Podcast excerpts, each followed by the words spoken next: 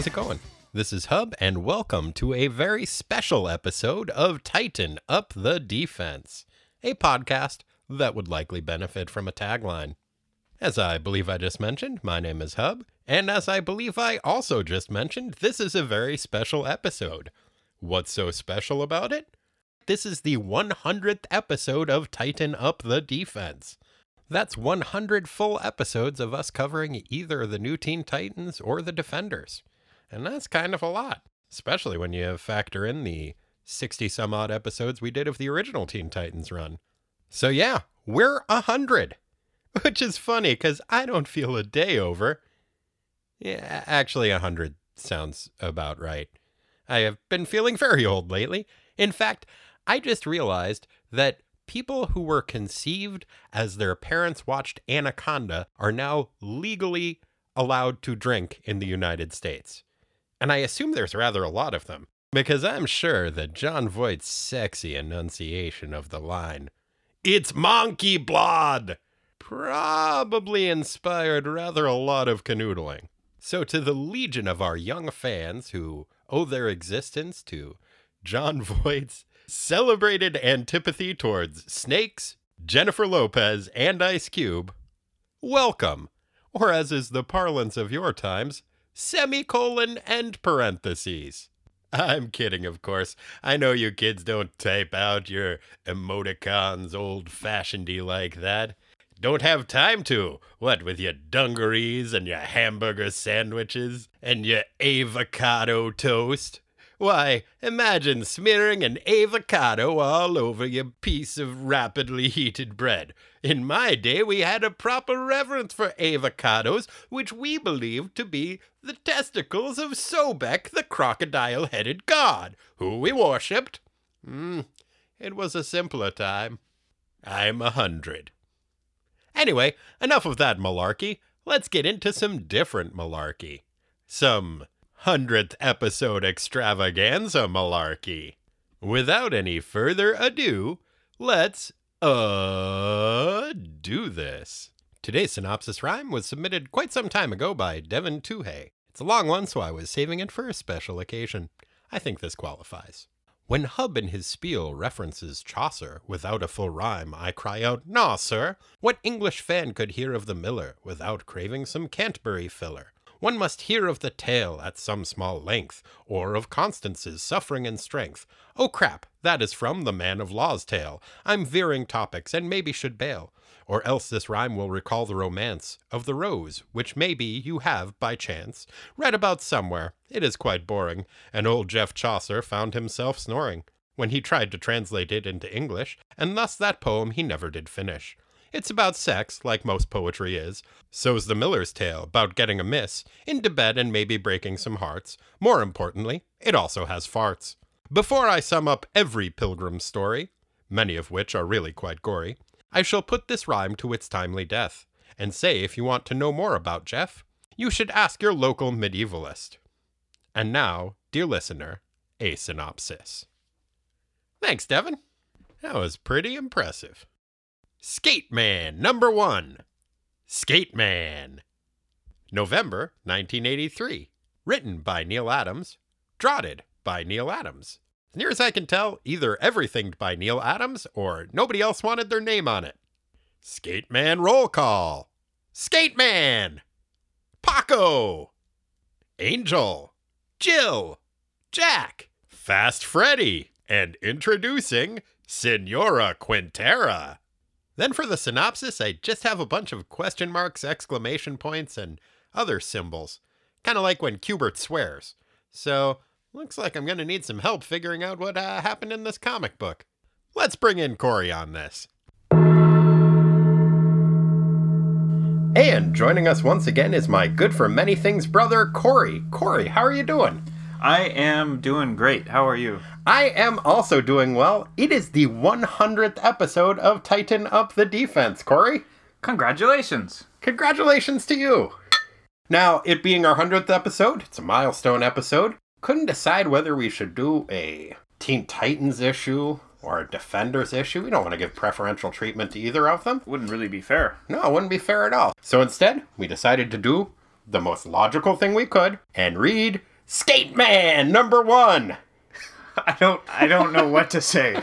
I received a text from Corey a couple of hours ago that said, What the fuck did I just read? And I don't know. I. That was how you replied. yes, I've owned various copies of this comic for about six years now, and I've read it probably 20 or 30 times, and I have no fucking idea, but I could not wait to talk about it with you and uh, with you listeners, too. This comic is fucking amazing. I did want to say too, we had somebody ask if we were going to do like a wrap up like the Golden Jupiter Awards for a special episode. I think that's not a bad idea. I don't think we could really do an episode that would cover both the Defenders and the Teen Titans. So I think maybe when we hit milestone issues of each of those, mm-hmm. then maybe we'll do like a recap for that. Like once we hit the 50th Defenders and mm-hmm. like the 50th New Teen Titans. I like it. 50 best outfits. Yeah, something like that. That'll take a while. That'll be the whole show. Hope you guys like comic clothes. Yeah. So, we read Skate Man. Yes, we did. In response to your question earlier of what the fuck did you just read, I would like to say first, I'm sorry, It's okay. and also, you're welcome, Thank you. and also, thank you. You're welcome. and I would like to extend all of those sentiments to our listeners as well.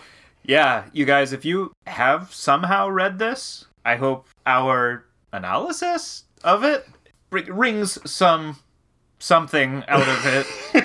if you haven't read it, I hope that it encourages you to find a way to do so. I, you really should. It is. I don't think it's an exaggeration to call this the room of comic books. It's so weird. My initial reaction on rereading it was, "Oh, I didn't know Neal Adams did cocaine." Ah, And I didn't know he was 15 years old in 1983. But there is no way that my mind can wrap itself around the idea that this comic book was not written by a 15 year old who was on cocaine. Unless maybe this comic book was written by the concept of cocaine itself. wow. Well, it was the early 80s, That's what I'm saying. so Which means that it's even more impressive when you think of the fact that Neal Adams did some of my favorite comic book work when he was just a little baby in the late 60s and early 70s. yeah, he got such an early. It's really impressive. Yeah. And apparently some of my favorite of his work was done slightly before he was born. So, great know job, Neal. How do you pull that off? So, forgive my ignorance, but I know him kind of for art, I think, rather than Yes. writing. And there is a reason for that. Is this him cutting his teeth on writing? Uh, he had worked with some very good writers before. He had done some writing. He actually did get writing credit for those Teen Titans issues that he did that we covered that were last minute right, right, fill ins. right, right. And they were also crazy and nonsensical, but in a less violent and sweary way than this. This is so weird. It really is. So we we've talked about the way that 80s action movies like have this genesis where terrible things have to happen so a hero can be formed or so that some action needs to be taken that'll drive the movie forward. Yeah, and there's there's a concept that's pretty prevalent in comic books. Uh, it was a phrase that was coined by Gail Simone when she was a comic book critic rather than a comic book writer, and it was women in fridges because there was an incident where a character, a hero protagonist, not the guy from Snow Crash, Right, uh, no. but a hero slash protagonist's heroic journey was forwarded by having his girlfriend chopped up and put in a refrigerator. And that has happened metaphorically a number of times in comic books and have that be the catalyst. And it's kind of gross and disturbing how prevalent that idea is that that is what female characters are for. They are MacGuffins that further the plot by being brutalized. And that is definitely something that happens in this issue, but that's not enough. We want to make sure that he's the best action hero, so we'll give him all the motivations. Yep. So first before the girlfriend is the best friend, Right. right? That Yeah. Let's just go through the whole plot of the thing, and we'll talk about Yeah. the things as they come up because we need to try to unravel this in a way that makes it make some form or some resemblance of sense. Okay. So maybe we go back and forth and say just like a significant event. Do you think we can do it in like Let's- Iambic let's- pentameter? I think we can. No, no, No, that's, that's I'm not equipped for that. I'm wondering if we can do it in I don't know a volley of ten. Oh boy. Okay, let's give it a try. That's our challenge. Okay, let's give it a try. So, we start in media res with Skate Man beating up eight bikers and then getting his ass kicked. One. Flashback.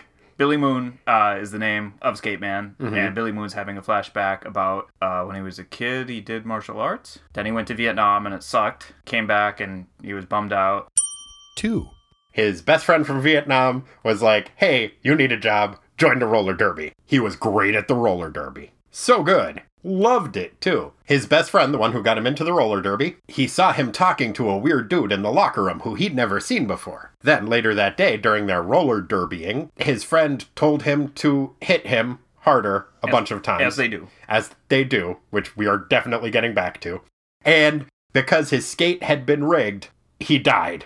Dun, dun, They, they rigged his skate so that when he got hit, he would die in a roller derby accident. He fell on his head and he died. Three. So he's sad because he killed his best friend. He has an awesome girlfriend named Angel Oh boy. who was like, Baby, it's okay. Let's hitchhike to California and start a new life. And he says, Great. And so they do that. Yes. And she's like, I'll be a reporter now. So now she's a reporter. Four. Billy is having a hard time. He's struggling. Then he sees a little kid getting beat up for selling comic books to some other kids. So he chases off all the other kids and begins his lifelong friendship with Paco. Five. Over the next two weeks, he teaches Paco everything he knows, including how to become a champion skateboard competition person. And how to do martial arts. Oh, yeah, how to defend himself. Yes. Mm-hmm. Paco wins a big skateboard championship. Everybody's happy. Six. Then Food fight. They have a food fight. Yes. I would not A, say a celebratory food fight. celebratory food fight to show what good pals they are. Seven? Then tragedy strikes again. The food fight ends forever. Oh. Angel gets stabbed all over Ugh. by a bad biker man, and then she walks home. She dies in Billy Moon's arms, but he sees that it was probably done by a biker who likes skulls. Eight. He once again spirals into depression, says a bunch of racist shit at Paco, throws him out of the house, and breaks his skateboard. it should be noted during this time, he's mostly while drinking, staring at comic books. Oh, that's true. I think we got a little bit of a flaming carrot situation here. Nine. After that, he becomes Skate Man. Yes, he sees some jorts lying around and thinks, There, Uh, there is like ah. camping gear somewhere. These bikers are a cowardly and superstitious lot. To strike fear into their hearts, I shall put on some jorts.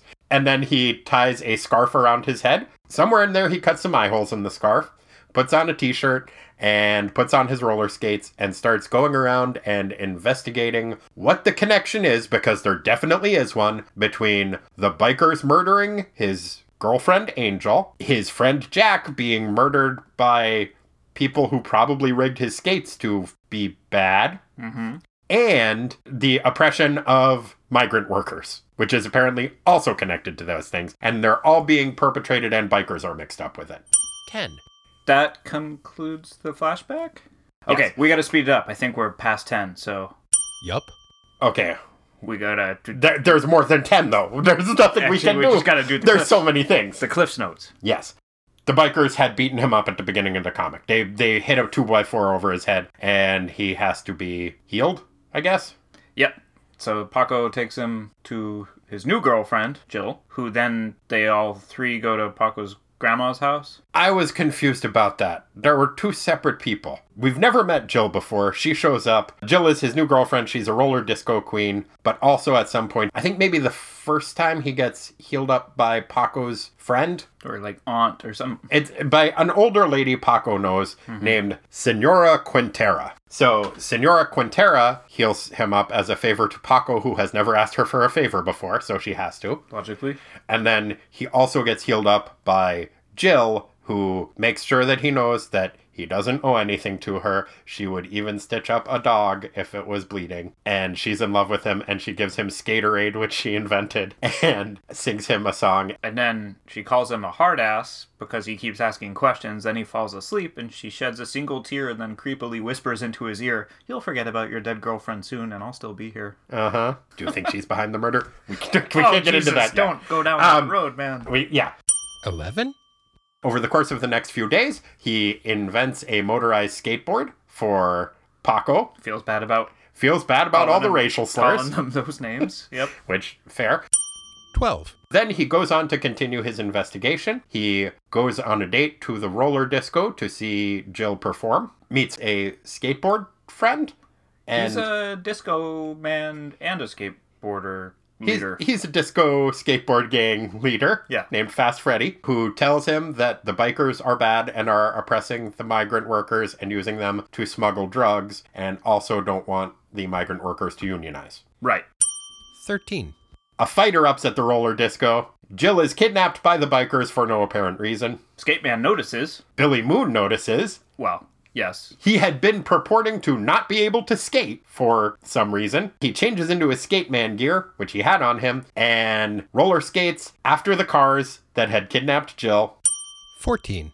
puts a tracer on them, and then tracks them down immediately. 15. Calls Paco and has Paco get in touch with Fast Freddy and the gang of skateboarders, and they fly into action and beat up all of the bikers. Yep.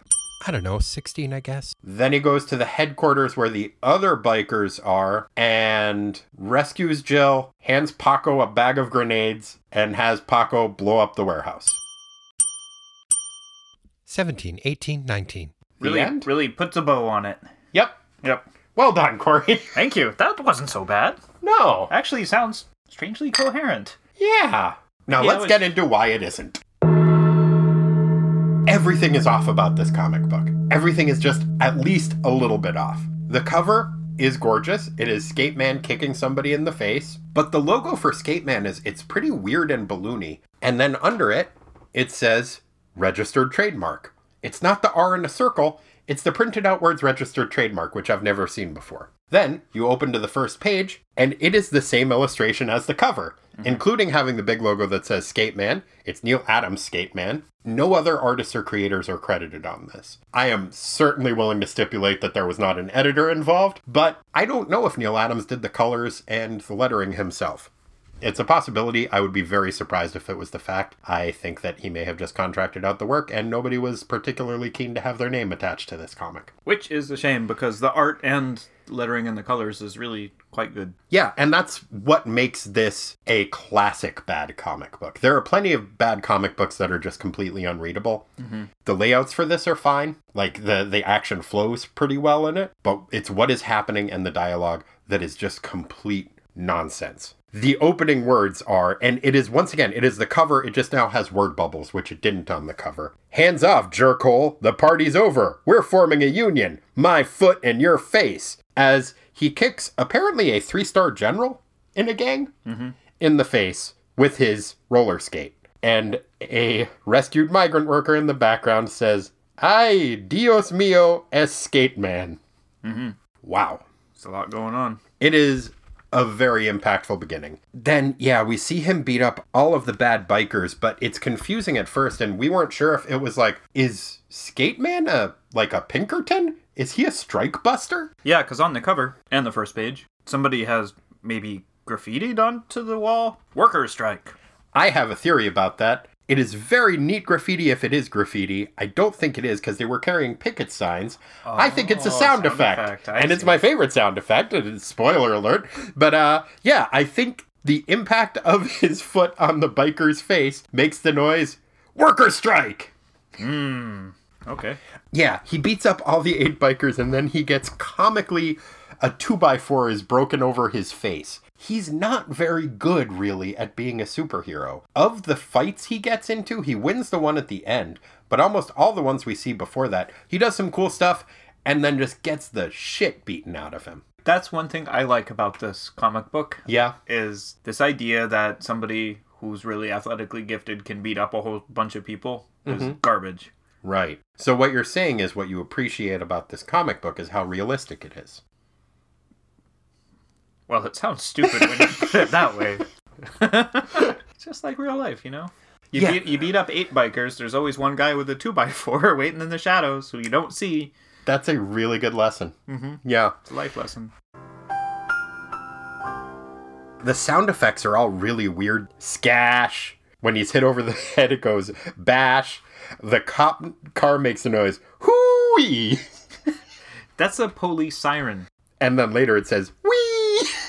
Yeah, it's, it's a joyful. hey, siren. cops are having fun. But yeah, so Paco rescues him and brings him to Signora Quintera. And it's Signora S I G N O R A, so I guess she's Italian? And Jill is there. And then, yeah, when he recovers later, we see that he's calling out in pain for Jill. We don't know where Jill came from. We don't know who Jill is. Is she related to Signora Quintero? No, I think they just met. they just met at some point off panel and that is just like well we we don't have to explain everything or where everybody comes from. We Not don't enough time. we don't know what paco's relationship to this old woman is. We do see that he's beat up really badly and then it's from there that we launch into the flashback. Once we launch into the flashback it's all written in the second person which i I think also to me, just because my exposure to work that is written in the second person is pretty much choose your own adventure books and Bright Lights Big City. And so, again, that is kind of an amalgamation of 14 year olds and cocaine. I I want to poke holes in that, but I can't. Somehow, in some way, Neal Adams was a 14 year old boy who was on a lot of cocaine in 1983. Maybe fifteen or. And maybe 13. You are filled with a white hot rage that makes you skate man. Yeah. That's what we are Oh. told. Yeah, oh, okay. I know that. yeah, his origin, like, we get one panel. One panel in which it is revealed that Billy Moon is like the ultimate Gary Stu, the male equivalent of a Mary Sue character who is like oddly perfect. Um, Okay. Yes, Billy Moon, torment as your life flickers through your mind. Even as a boy, you practiced martial arts. As a man, you went to Vietnam to defend freedom, first from the sky, but then on the ground, where you found that not all the enemy were warriors. You saw the burning homes and the babies, their bellies blown full with hunger. You got out as soon as you could. You tried to forget what you saw, trying hard to find another game, a job that suited your special abilities. There didn't seem to be any such thing, did there? But one day, an old army buddy, now in the roller derby, suggested you try it. That's one panel. That's one panel, and that is like, should be at least three issues of a comic book. I'm very impressed with Neal Adams' ability to pack a lot into a small nonsensical space. There is so much comic book in this comic book. All of the plot we went over, that's 19 pages. Mm-hmm. That's insane. It is insane. What's also really weird is the depiction of the roller derby. They're competing in the roller derby, but aspects of it are like pro wrestling style, like the fights are faked up. Mm-hmm. I did a little bit of research about roller derbies, and I was confused by that depiction because, from what I know of people who are currently competing in roller derbies, that shit's all real as fuck. Mm-hmm. And now that is definitely the case.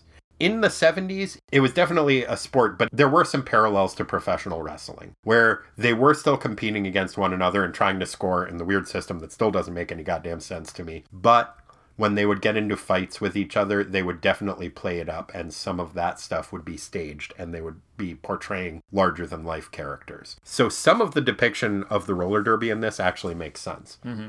My favorite thing I learned about roller derbies from doing research, though, is that they started in the 30s. There was a guy named uh, Leo Seltzer who organized a roller skating marathon. And then this other dude came in and was like, hey, what if they also fought each other while they were doing that? And the roller derby was born. My favorite part about that is the guy who said, hey, what if you did that? was Damon Runyon. What? Yeah, he's the guy who Guys and Dolls is based on his short stories. Uh, he was a New York sports writer, and he is one of the fathers of the roller derby. And the word Runyon-esque is the description of the type of dialogue that he employed. And yeah, Guys and Dolls was based on his work. So what do you what do you say they fight? What if these individuals were not without uh, commensurate fisticuffs? Whoa. That's kind of Runyon-esque. I wasn't doing the right accent with it, but like you use big words and you misuse some of them. Ah, That's where I get that. I see. It is weird though, like, I don't think messing with somebody's skate would necessarily kill them. There's some kind of a time delay on the jury rigging of the dude's skate so that he falls at just the right point, but he needs to get hit three times. Progressively it's harder. really confusing. And also confusing about that, how the fuck is his death in the roller derby connected to the bikers and the migrant workers and Angel being killed. Well, we wouldn't know about any of that had the death not occurred, because that was the catalyst for his move out west. Right, but that's the other thing is these happen on different coasts. Like how Oh, you're saying that they might actually be connected, not just in Skate Man's mind. Well, I mean, it is said that they are connected. I mean, Wow, you can't believe everything you read in this comic book. I think we have to. We're supposed to take it at face value unless we are not supposed to take it at face know, value. man. Well, that's that's the thing. When he's doing the investigation, and so Skateman, Avenger, searching for the skull-backed jacket, stopping bikers, noticing a connection, bikers and migrant workers, migrant workers and Angel's death? No. Murder? And Jack's murder?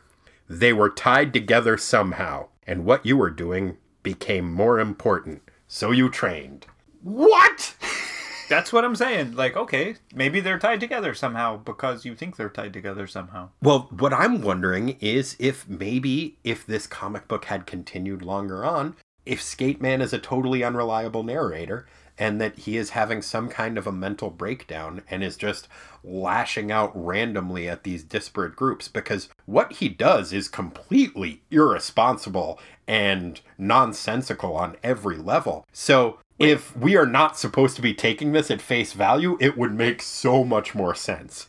Wait, wait, wait. Are you saying that, I don't know, giving live hand grenades to a 7 to 10 year old is an irresponsible thing to do? Hey, kid, help me blow up these bad guys. You got I mean, 30 seconds. He does tell them that he's got 30 seconds on the fuse. when he hands that kid the He bag, tosses it to him like an apple. It's like, here you go, kid. But then he hands him the bag that has the rest of them. Yeah. Uh, it's so bizarre.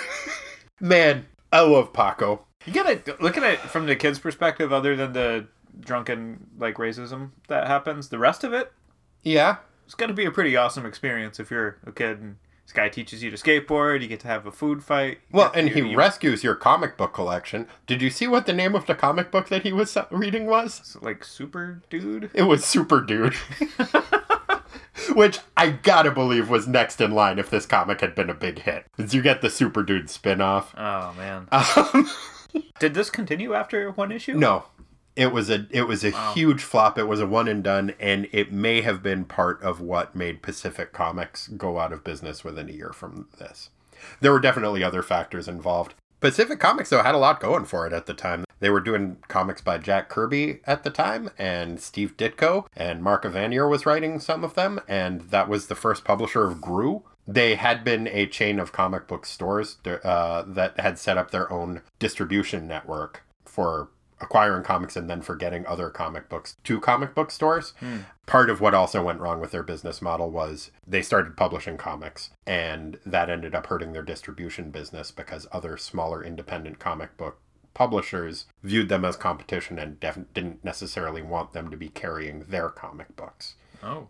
if they saw them as giving themselves preferential treatment in hmm. the distribution. Yeah, yeah. But yeah, none, none of that's really Skate Man killed Pacific Comics. maybe. Damn. Damn, Skate Man. So we're never gonna know. I I know.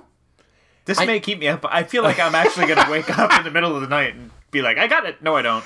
Well, if there are any readers out there who have like access to Skateman fan fiction, I don't know if that shit's out there. I don't want to know. I don't want to know. Don't you, Corey? No. Corey, how else will you know if Skate Man ever got Sonic the Hedgehog pregnant? See, that is the kind of thing that I just am trying to stay clear of. These days, I hear you. Oh, when I was a younger man, sure. Well, sure. But No, no, no. I I understand. Skate Man slash Sonic pregnant fan fiction is it's a young man's game. yeah, I'm too old for that shit. Yeah, I hear you. You're a real Danny Glover. Thank you. So, yeah, Billy Moon is a martial artist, a Vietnam veteran, a roller skating savant, an explosives expert, an inventor who invents a motorized skateboard for Paco. And a cell phone. Well, he has a cell phone. They had cell phones at that point. Did he invent the cell phone? It looked like a smartphone. okay, he may have also invented the cell phone. I wouldn't put it past him. And a camping enthusiast. Mm-hmm. he does all the things except for have a job Well, that's after the roller derby. He's got a the way with the ladies. Apparently, when he has the big fight where he just says like racist jerk shit to Paco, Paco's response is, "Why don't you go find another broad to live off of?" And apparently, that's what he does, because then he moves in with Jill, right? Mm-hmm. Okay. Yeah, guy doesn't want to work. manning. Yeah. It is also weird. We were talking a little bit before we recorded about like the specific time when this came out. It's like Neal Adams just barely missed a couple of things. Like at this point, roller disco was not the most popular thing in the world. It seems like most of it could have been about like six years ago. He might have caught some kind of a zeitgeist with this. And if it had been a few years later, he could have done more with the skateboarding thing, and that would have been more of a thing. But yeah, 1983, he just missed it. And, and when I heard that there was the comic book called Skate Man initially, I assumed it was a skateboarder. And no, it is a roller skate man. He's a very good roller skater. He is, and is, we were talking about this earlier offline. That yes, skateboards are, I think, inherently cooler Uh huh. than roller skates, but without the violence of the roller derby, Mm.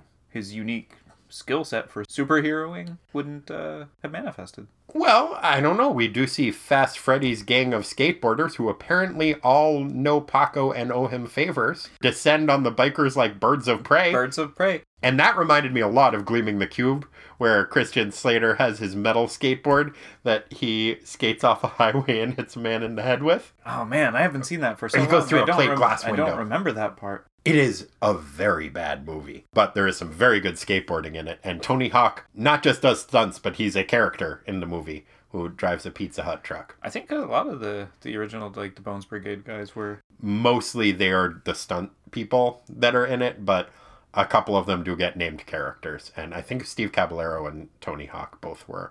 But like, yeah, I watched it with Lisa and she never had any of that fascination with skate culture hmm. that I did. So when I was just like, that's Steve Caballero, and she was like, okay, this movie's really bad. I'm like, yeah, but look. Oh, maybe we should watch Thrashin' next. It's an aggressive style of skateboarding hub. I think we should also watch Police Academy 5. They made five of those. And in the fifth one, they had all of the Bones Brigade and li- like doing the stunts, pretending they were David Spade skateboarding. Oh my! Wow. Yeah, I, I know Lance Mountain was in that one. I think I'm, I'm not sure if Natas was in that one too. This is a different different crowd that he ran with. That's true. It's SMA Santa Monica Airlines. I remember when I was a kid thinking Natas was the coolest and being like, dude, his name's Satan backwards. That's so badass. Is he satanic? And then being like, no, he's just from uh, a Baltic state where that's a perfectly normal name. Yeah, his mom wrote wrote into Thrasher magazine and gave the explanation of how it's like the the masculine of Natasha, basically. Yeah. Anyway, the Skateman comic's weird. the bad guy plot. Let's try to just talk about that a little bit. So, the workers are trying to unionize, the migrant workers. Migrant workers. Yeah. They're trying to unionize as drug smugglers? Because the bikers are making them smuggle drugs, and they want to form a union so that. I think one of the conditions of Is the, the, are the bikers officially management? No, no, no. I think that that the workers want to unionize to do the actual work. Right. part of the stipulation of their organization is that they no longer have to bring the illegal drugs Okay. up from Mexico and the skulls It seems like if they. want that oh, okay. So that's why they're trying to break up the unionizing. And the skulls work for management, but aren't necessarily management themselves. The skulls may just be a totally separate deal. Who they're like, Like they're if, just freelance. if these guys unionize, that's gonna fuck up our drug trade. Okay. So they're just like concerned citizens. Business people Okay. who Do you have any speculation as to how Jack's death in the roller derby is involved with that? Because I can't even make up a far fetched scenario in which those two events are connected, but I think we're just supposed to take it that they are. I put a surprising amount of thought into this over the last couple hours, and I've got squat. Yeah, me either. I, I can't even make up like a what's Aqualad probably up to type explanation of it. They're on different coasts. I don't know how the roller derby would be involved in the drug smuggling by migrant workers. I don't know why that trainer rigged Jack's skate to fall off and make him die, it's a mystery that I really would have liked to have gotten to the bottom of. But here's the thing even if this comic book had continued, the issue ends with Paco blowing up all of the bad guys. So any kind of reasoning or unraveling of that mystery is a moot point at that point. All the bad guys are dead. You don't know that they're dead. You think they survived the explosion and now have superpowers? I think that the leader, Skull, who had a skullet, Uh huh. gets the skin burnt off his face so he has a real skull face. Oh, that's so cool! Yeah. I gotta read Skate Man too, Maybe we should. where there's man with the love triangle between Jill and Skate Man and pregnant Sonic. Who wouldn't want to read such a thing? How do you think Angel made it home to Billy's house? Like, did the biker just like stab her a bunch of times and then just sit on the bike watching her walk home? Like the opposite of when you drop a friend off and don't pull away until you see they make it into the house? I thought about this too. I think she took a bus or a taxi or something because she wasn't driving. Right. And it was a couple blocks away from the house. And the biker waited, and then when she got off the bus or whatever, then He just stabbed her a bunch of times. Stabbed her a bunch of times, but it had to be close to the house because he wanted. No, There's no reason why it had no- to be close to the house. I think they wanted the moment where she died in his arms, but it didn't make any sense that that would have. maybe she's just super tough and she walked like really far, and that's why she died. Maybe. Like, because she is bleeding from her whole body. Mm-hmm. It's very gross. It's super gross. And poor Paco. Man, You he's a tough little guy. Yeah, sheesh. Let's talk about how tough Paco is. All right. When we first meet Paco, he's just been beaten up by Bad people who, skateboarders. well, yeah, by bad skateboarders who don't like comic book fans. And so we, I think, are already predisposed to be on Paco's side. He's got, he, he likes comic books, and he's being oppressed for liking comic books. And he's selling them. And he's, yeah, He's trying to make a buck, man. Exactly. Billy Moon chases off all of the bad guys who had been hassling Paco. Paco's response, when Billy Moon asks him if he's okay, is, What the shit do you care, pig meat? Which is, I think, my favorite sentence I've ever read in a comic book movie. Ah, the thing you have to remember is in 1983, swearing had just been invented, and people didn't know how to do it yet. I've They were new to it, they were just trying to figure it out. Does pig meat ever show up anywhere? Nope. I don't know if they were trying to, if he was trying to, like, merge the phrases like white meat and pig. Like, if he's making fun of him, like, implying that he's a cop and also calling him white. Also, what the shit do you care? You can swear in this comic book. You can say, what the fuck do you care? Hmm. Which is an actual phrase and an actual way people talk. What the shit do you care is not a thing. Well, I think I'm gonna make it a thing because it cracks me up. Oh, I love it. What the shit do you care, pig meat is such a good phrase. It really And is. it's it's just great that Neal Adams has such an ear for dialogue and just the way that people talk. Mm-hmm. very natural. Yeah, it just flows. Hmm. Hmm. Uh, Billy Moon handled it well too. Like if kid said that to me, I'd just be like, "Man, I just helped you out. Like, why are you gonna be such a jerk?" And he's No, like, he's like, he's like, this I'm- kid's fucking great. He's like, I always wanted to meet a kid with a mouth bigger than he was, and then takes the kid home with him, which is a weird thing to do and a weird thing to say. But they become fast friends. He teaches the kid how to be a champion skateboarder in two weeks. Mm-hmm. It's so good. Why do you think he was trying to pretend that he didn't know how to skate when he was hanging out with Jill at the roller disco? Is he trying to make sure she doesn't find out that he's skate man? And so he's like, "How could I be skate man? I don't know how to skate." I think you're right because there's a another time earlier where it comes out that Jill doesn't know that he's and He's like, "That's He- good because it'll protect her from." He says that what to, to Paco when he is presenting him with the motorized skateboard that he gives to Paco, which, as near as I can tell, is in no way superior to a regular skateboard. We don't see, I mean, we see Paco using it at one point, but he doesn't appear to be going any faster than the rest of the skateboarders that he is apparently the leader of, I guess. It's more of a gesture. Like I worked hard on this thing. I feel bad for calling you names. Well, I mean, it's nice, but it's got to throw just the balance of the skateboard off. I would think having that big motor sitting on the top of the skateboard on the out, like, seems like maybe Where you should put that would go. under. neath hmm. the skateboard. Although maybe it was just too big a motor. Or just, you know, Skate Man's a man of many talents, but his engineering abilities are not the top of his list. Mm, I think all of his abilities are at the top of his list. He is pretty amazing. He's a wonderful man. We're lucky to have him. it is weird though if it is to protect Jill and so that she doesn't find out that he's skate man because does he just think she doesn't know and she does know because she knows that he is invest because she's like you wanted to talk to Fab Five Freddy about those bikers that you're investigating. So she knows that he is investigating his ex-girlfriend's death at the hands of bikers. She knows that Skate Man is fighting bikers and investigating murders and the connection between them and migrant workers. But she doesn't connect those. Well, it's because he doesn't know how to skate. Touche. Clearly. Yeah. Seems weird that he still has his own roller skates even though he doesn't know how to skate. Also, it seems odd that she presents him with her recovery drink that is called Skaterade, which she really, that's the thing that should have registered trademark under it. It's made with what?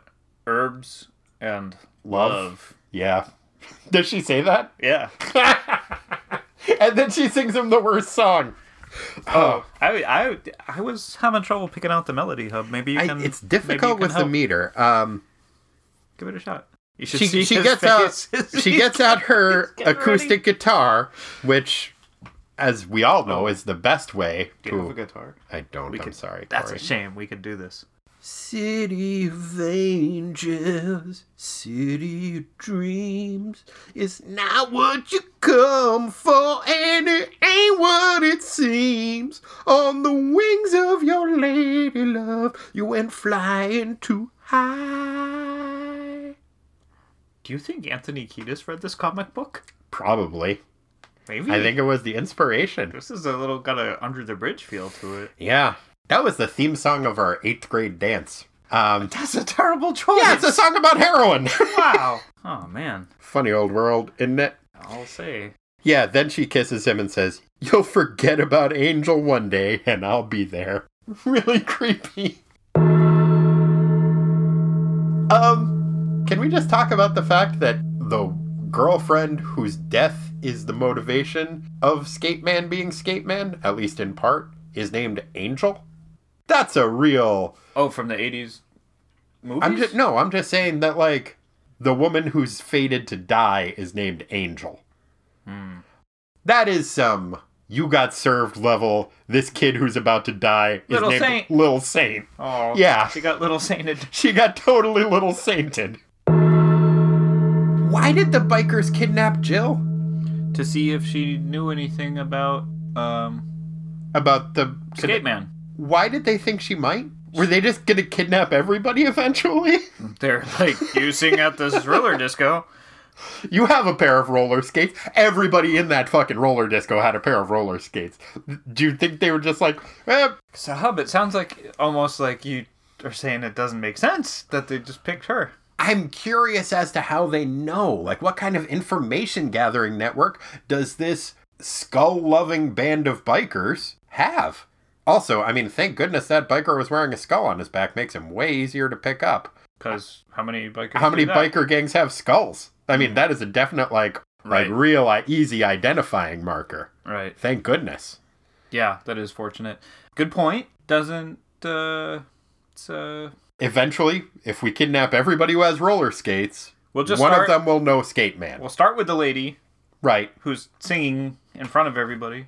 She seems to be the their leader. Yeah. So take start with the she leader. seems to be the leader of the skate of the, of the roller skaters. Yeah. Or like Skate Man, they were captivated by her own unique brand of rock and roll. Hmm. Could be. I would like to hear. It's pretty good, Hub. Thank you. It's pretty good. When they kidnap her, they take her to that warehouse. This is just a totally minor thing, but they've got her trussed up next to this pool table. One of the bikers is sitting on the pool table. The guy in the business suit, who I think is the guy who rigged Jack's skate to be deadly, Oh. is shooting a game of pool. How is he shooting a game of pool while the guy's sitting on the goddamn pool table? Oh, you've seen that happen. No, I haven't. Like at a bar. No. Sometimes somebody's it's like Sits on the edge on- of a pool. Table. He's not on the edge of the pool table. He is sitting. His butt is covering the side pocket. Maybe the guy, the henchman's trying to like Oh, excellent. hit him, hit him in the butt, and get him off the table. Maybe. Look how far into the pool table he's sitting, drinking his Coors. Oh, he's Well, the, that guy is shooting pool. that's the boss though. That's the skull man. So they they're gonna let him do whatever he wants. Yeah, They're just trying to stay out of his way. I guess. If there, if he's not actually shooting pool, if he's just like standing there holding the pool cue to be intimidating, he's going about it in a terrible way because if they're leaving the ball sitting on the table, that's going to ruin the felt. If you're not actively playing a game, you should clear the table. Just so irresponsible. I know. I think I may have found the first chink in the armor of this issue of Skate Man, and that is poor pool etiquette by bikers. Implausible. Possible. The story falls apart there. Ah, what a shame. So Skate Man roller skates real fast, grabs onto the back of a car, puts a tracer on the car. Which he doesn't really need to do. It seems like he is already at his destination when he places the tracer. And that happens, I guess I'm getting a little bit confused Calls with the timing of this. Yeah, calls Paco, who Paco had just helped him escape from the bikers initially mm-hmm. before he roller skates, before Skate Man roller skates over the chain linked fence mm-hmm. and then grabs onto the car and plants the tracer on it. Mm-hmm. It's very convenient where that initial confrontation took place between the biker gang and skate man and the skateboarders because it is in a empty canal which ends in a soft oval you know a roller der- derby rink just occurring in nature right there Well, yeah, I mean, that's where they got the idea for roller derbies. oh so this is like a gymkhana situation Yes. like where there's the pommel horse in the middle of the field over the well It's a real Village of the Damned situation. Yes, yes. Okay. It makes sense to me now. You are welcome. It just had to be put in terms of Gymkhana for me to wrap my mind around Like it. so many things. yes. God, I would love to see a Skate Man movie. I was just thinking that, yeah, if, I don't know, Robert Rodriguez or somebody read this comic, like, I he thought, you could were, I thought you were saying, I thought you were saying Robert Redford. and I was picturing Robert Redford now playing Skate Man, and I love it. all right. Rodriguez directs, Redford stars. Okay, okay. The collaboration we've all been waiting for. I think, I think this pull is it off. I well, I think this might be the piece of media that could bring them together finally. Like, hey Robert. Yes, Robert. You know that project you've been looking for? we got a winner. it's your cousin, Marvin Rodriguez. Wait till you get a load of this. Oh my. I I think it could it could be done. I I would love to see it. I, I really would love to see a Skate Man movie. All right, Roberts, if you're listening, Get cracking on it. thank it's, you. It's us, your cousins, respectively, Marvin Rodriguez and Marvin Redford. Hey, Paco, here's a bag of grenades. What an awesome kid. And Oh. what an awesome time for a kid to have. Paco is the best. What a fun adventure for him. How old do you think Paco is supposed to be? I'm going to say like 10. There's, yeah, it, the way he is illustrated, there's no way he's older than 10. His appearance fluctuates, I would say, between like 7 and 10. Yeah, well, he probably really grew up over the course of seeing a brutal murder and blowing up a bunch of bad guys. And Oh, yeah, it's a winning re- a skateboard competition. It's a real coming of age story for Paco, I would say, in a mm-hmm. lot of ways, this comic book. That's your sequel, Paco Skate Man. 2. I mean, it, Skate Man's obviously a legacy hero. Well, if I Red- think Billy if Redford's playing him, you got to have a younger character. Oh, yeah, yeah, no, no. The the new Skate Man movie, it's going to be like a Dark Knight Returns type thing. Right. Where you have the Yes. old, grizzled Skate Man breaking in the young, brash new Skate Man, played by. Mm, uh. Who could play Paco? Oh, you know who they're going to have play Paco? Hmm. Scarlett Johansson. I really want to see this now. I, that sounds like a really good movie, Corey. Well, I could honestly spend all day talking about Skate Man. Like, as I was reading this, I was almost thinking, like, gosh, I could start a podcast about Skate Man where every episode we go over a different page. like, We talked about this for a while before we started recording. too, Yeah. and I feel like There's- we're still covering, There's just ground. so much there. There. and yet not. Yeah. It's it's amazing. a real. How do you do? it's a Zen koan of a comic book. Hmm. The more you think about it, the more it seems like it should make sense, but it just doesn't. So good. It's like you like it, but you're like, why do I like this? It's the perfect comic book. And potentially the worst comic book ever. That's a doozy. It is. Also, real quick note. Bozos? Picket No, signs. picket signs, Corey. signs. I gotcha. We haven't done that one in a long time, That's but that was the original use of the air horn. This comic book does have picket signs. I wasn't ready for the that. striking migrant workers correct. are carrying the most expositional picket signs imaginable that just say migrant workers striking. Just in case people drive by and they're like, what are these jokers doing? Yeah, which is, you know, useful. I wonder if any of them had signs that were like one, two, three, four, I don't want to smuggle drugs anymore. The Hmm. Meter's a little bit what I- off. that's the chant, maybe, that they're doing. Yeah, if you're gonna make a, that'd be one of those signs where like you start and it looks really good, and then the, like the last six letters of, or so of any Oh, yeah, they have to get really go weird Yeah, because you run out of space. Yeah. every time. God. Every time. So difficult. Anyway, yeah, just wanted to get the air horns for the picket signs there. They are present. It's been a while since we've gotten to use that particular air horn. I had forgotten. Yes, eagle eared listeners will, I'm sure, recognize the difference between the bozo air horn and the picket sign air horn. They are subtly different. Did you say eagle eared? Yes, Okay. eagles actually do have pretty good hearing. They don't have external ears, but they do have uh, ear canals that uh, are pretty receptive. You know a lot about eagles. Well, I mean, I like most of their solo careers better than their work as a group. Hmm. I mean, Smuggler's Blues, Life's Been Good, The heat is on. Hub. Heat is on. Well, as I said, I could talk about Skate Man all day. So let's do that. Rick, we've got a little bit of minutia to cover. Do you mind singing us into the Skate Man minutia? We got minutia. It's not the biggest part, it's just minutia. Like Corey eating farts, we got minutia.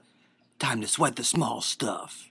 Okay, so, sartorially speaking, what instances of fashion in issue one of Skate Man would you like to focus on, Corey? There are too many. Yes. But the titular character must be mentioned. he cannot not be mentioned. His crime fighting uniform is tight white jorts, Action jorts. That's Ac- what I am calling them. action jorts. Good title. Because if they weren't, they would tear. Yeah. Not good. I mean, you want them to be a little bit frayed, but you don't want them to actually tear in the crotch because he does a lot of high kicks. They used to sell have jeans like that, you know. that tight that will not that are flexible enough for high kicks. In the back of martial arts magazines of the 80s, they sold them. Kung Fu denim. Mm-hmm. Wow, that must be what Chuck Norris wore. They had pictures of a dude that looked like Chuck Norris doing high kicks wearing Oh. jeans. And they, they said, won't tear the crotch. He was probably named like Chuck Morris. Action jorts. action jorts, baggy red t-shirt. He really he calls it a scarf that he tied around his head. We never see him wearing that scarf, and that is a goddamn shame because it is a beautiful scarf. It makes it look like his head is on fire. Mm-hmm. Because it's this weird combination of orange into yellow that fades into it. It's really cool looking. The colors in this book are really fun. They're really v- bright and vibrant. I wish I knew who did them. Mm-hmm. It may have been Neal Adams himself. That's the thing. There are parts of this comic that are really gorgeously rendered. The scene where Skate Man is just waking up and Senora Quintero is looming over him is really Very cool well looking. executed. Yeah. It, in fact, a lot of it has, to my rusty memory, the feel of like 80s action shows. Like, it, Like Hunter style stuff. yeah. Yeah i can see that. Yeah, but I'm sorry. Uh, Skate Man's uniform is completed by Gloves. well, gloves and also knee-high tube socks. On it's not pictured on the cover, but inside, They have red stripes, right? yeah, they have their red little ringlets on the top. Oh, yeah. Um, I had some of those. yeah, They were big in the 80s. yeah, very popular. He's very, very fashion forward. He's got a belt that has some pouches on it. He also occasionally carries a what appears to be a purse full of grenades, Nunchucks. nunchucks. Sometimes he only has no nunchucks at the end, which is a shame because it looks like he's pretty good at nunchucks. Maybe would have done better about the with the bikers, and they wouldn't have broken a 2x4 over his head if he had brought the nunchucks earlier. Had to happen or no flashback. Fair enough. Other fashion choices that happened in this issue Billy Moon, when he is returning from Vietnam, Tuck is it in. Tuck it all wearing in. white jeans, which I think he maybe made into jorts later. Maybe that's just the only.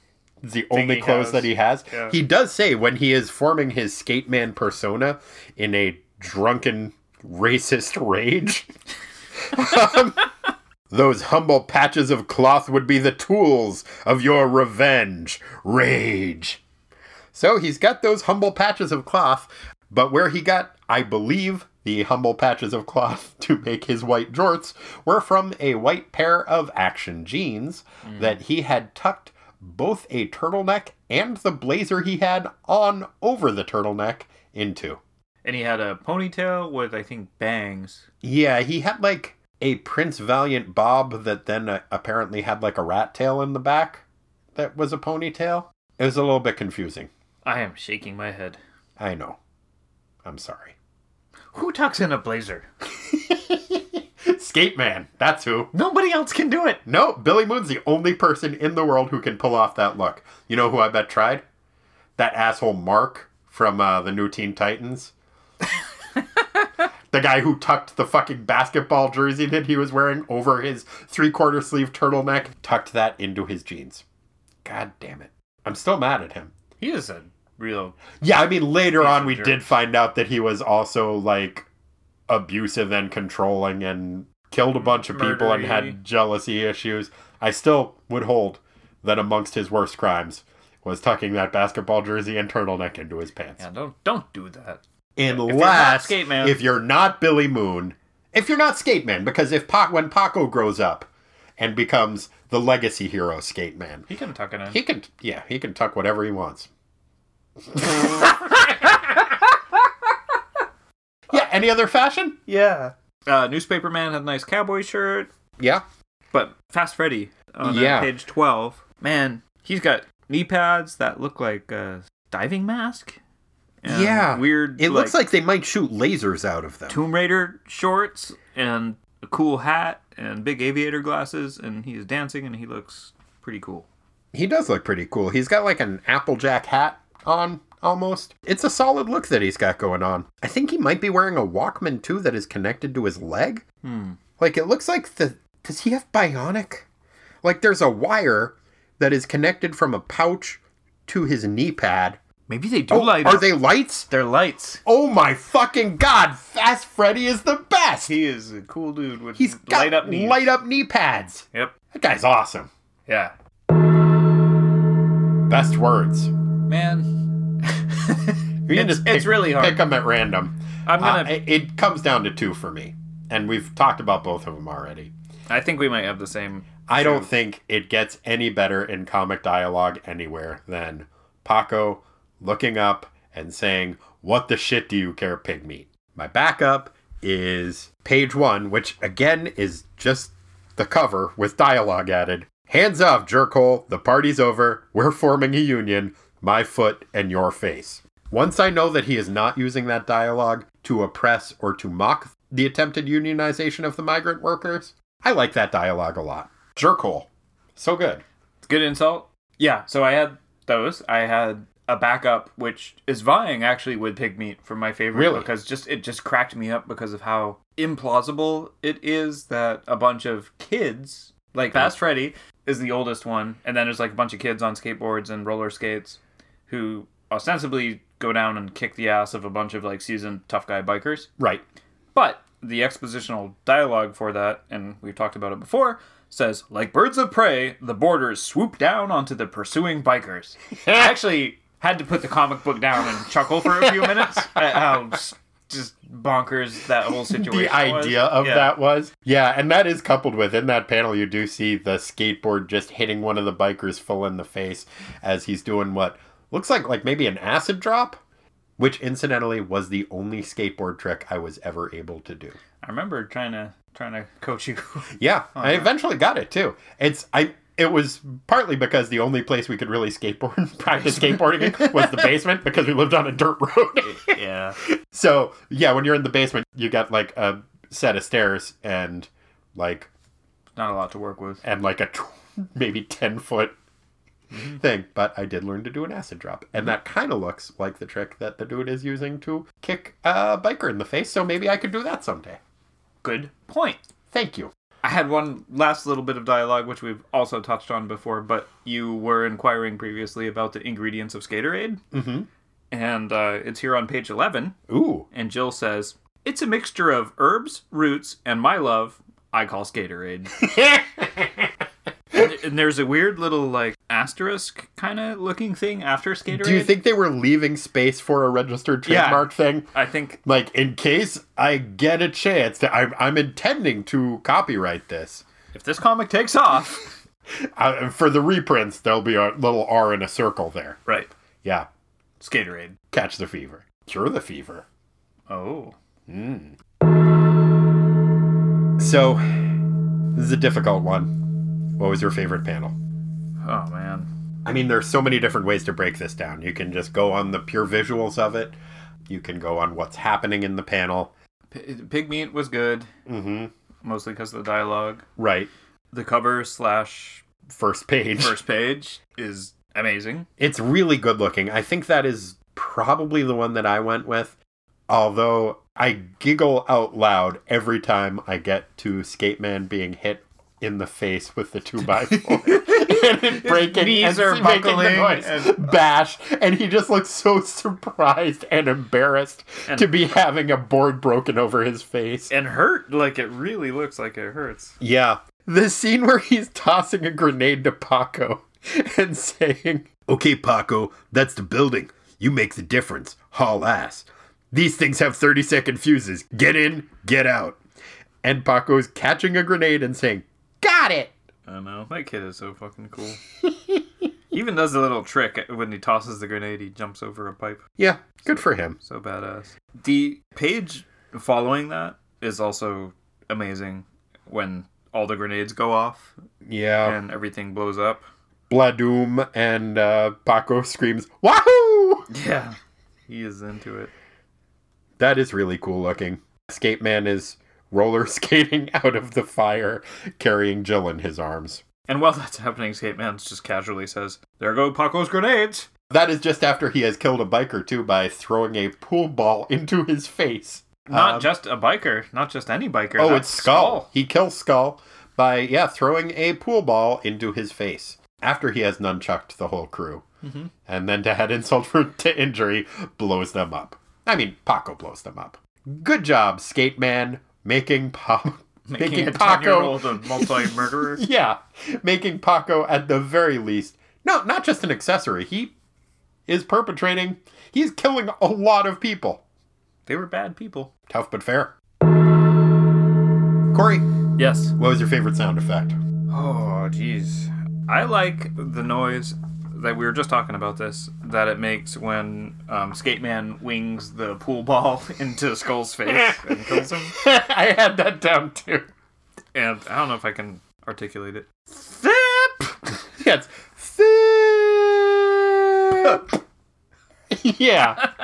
You know, like the noise it would make if you threw a pool ball at a biker's bald head. When you say, when you say it out loud, it doesn't sound good, but when you see it in the panel, you're like, yeah, that is totally the noise Yep. that that would make. I had that. My my absolute favorite is on the page one. I believe that it is the sound effect of a kick to the face with a roller skate makes the noise worker strike. Hmm. So good. and it's coupled with that great insult of jerkhole. Oh man, that guy is a total jerkhole. Does that's not Neal Adams is making things up. Yeah, I like it. I do too. And there you have just the tip of the Skate Man iceberg. We are not going to get into the two preview stories that are in here. There's one for a comic book called Futureland, and there's one for Rock Warrior. I was able to read Future World. That one was pretty f- straightforward. Not particularly good, but not horrendously bad. Rock Warrior was so weird and so dense, I could not make it through it. It is a five page story that I could not finish, despite trying several times. It's all drawn in that kind of squiggle, squiggly way too. This whole comic book looks so very 90s. Like, it's very image 90s comic book, but it is so very 80s in its content. It's a dollar fifty, so it was like twice the price of other comics that were coming out at the time. It is beautifully printed on like glossy paper, not on newsprint. You can usually find this comic for around a dollar, a dollar fifty. I would highly recommend that you go and get yourself a copy of it. I could read and talk about this comic book all goddamn day. And if any of you just want to hang out and talk about the comic book if we run into each other, I'll talk about Skate Man all the time, man. I have bought and given away probably about eight or nine copies of this over the past few years. The only comic book I have done that with before is a comic book called Lady Cop, which I'm also obsessed with. Maybe we'll do that for the 200th episode. Sounds good. Thank you for reading this with me, Corey. I had a fucking blast. Likewise. And thank all of you for listening to this show for the past Hundred years. Hundred years. it's been a hundred years we've been doing this show now. My, the time has just flown by. Whee! Oh boy. Do you remember when Damon Runyon invented the roller derby? It feels like yesterday. It man. really does. What a time indeed. Th- thank you so much for joining us over this many episodes. I never thought this show would be as successful as it has been. There are more of you listening every day, and that is stunning to me. Tell your friends. Yeah, tell it, tell everybody, and and also just thank you, thank you for being part of what has become a really fun community. I love interacting with you. I love that you listen to us and have contributed to the show so much in so many different ways. Thanks, guys. If you would like to continue the dialogue, get into touch with us at ttwasteland at gmail.com. You can find us on Facebook, on Stitcher, on Twitter, on uh, Instagram now. Instagram. Yeah, Lisa's running the Instagram page. Um, We took pictures of all the alcohol we had to drink to get through this episode. it was not an inconsiderable amount. it was a considerate amount. It was a very considerate amount. Thank you, Hub. Thank you, liquor. Ah, and thank you, Skate Man. And thank you. I started to say thank you, cocaine, for writing this issue, apparently, but I don't want to thank cocaine. Just say thanks, Neal Adams. Thanks, Neal Adams, who, at the time of this comic, there is no way he was not a 14 year old on cocaine. If you would like to contribute to us monetarily, oh. you can give us a hundredth birthday present Ooh. at patreon.com slash ttwasteland. If you do so, you will get access to hours of bonus material, including the new monthly podcast Lisa and I are doing about Howard the Duck. There should be a new episode of that dropping within the next week or two. We covered Man Thing number four. I'm sorry, we covered It Gets Better. Corey made a little smirk when I said Man Thing. we covered Giant Size Man Thing number four Thank you. uh, Howard the Duck's third appearance, and it was a blast doing that. And uh, so, yeah, if you'd like to hear that, you can donate at patreon.com slash ttwasteland, and you will also get access to the drug abuse prevention PSA issue that Corey and I did, and we did a thing about Turbo Teen and Automan. Automan, yeah. Um, I recorded a episode about the Teen Titans TV show with my niece and nephew. There's lots of stuff that you can listen to that is available only for our donors. So if you'd like to become one, you can do that there. If you are not in a place where you can financially do that, then that is fine too. Uh, just keep listening to this show and we'll keep covering the Defenders and the Teen Titans and eventually, in another hundred years, Skate Man, the movie. yes, and Lady Cop. Oh yeah, and Lady Cop. We will be back next week with New Teen Titans number 42, which is the beginning of the Judas Contract storyline, which has been something that, no exaggeration, we have been receiving emails about questioning when we were going to get to it since we started this podcast, and we're called Teen Titan Wasteland three and a half years ago. Uh, I cannot think of a more auspicious way to start off the second hundred episodes of Tighten Up the Defense. So stay tuned next week, and then we'll be back the week after that with more great Defender stuff. So, yeah. Uh, you guys are great. Thank you. Thank you for letting us ramble and indulging us in our discussion about Skate Man. Please read it. Read it and then talk to the Roberts about getting this shit done. We need to see this movie, guys. Come on, only you can prevent forest fires and also get Skate Man the movie made. The Skate Night returns. oh, that's good. Thank you. And in conclusion, what the shit do you care, pig meat? I this there's no way to say anything other than that. No, that's how it ends. okay. Thank Thanks, you. guys. Bye. and they know it.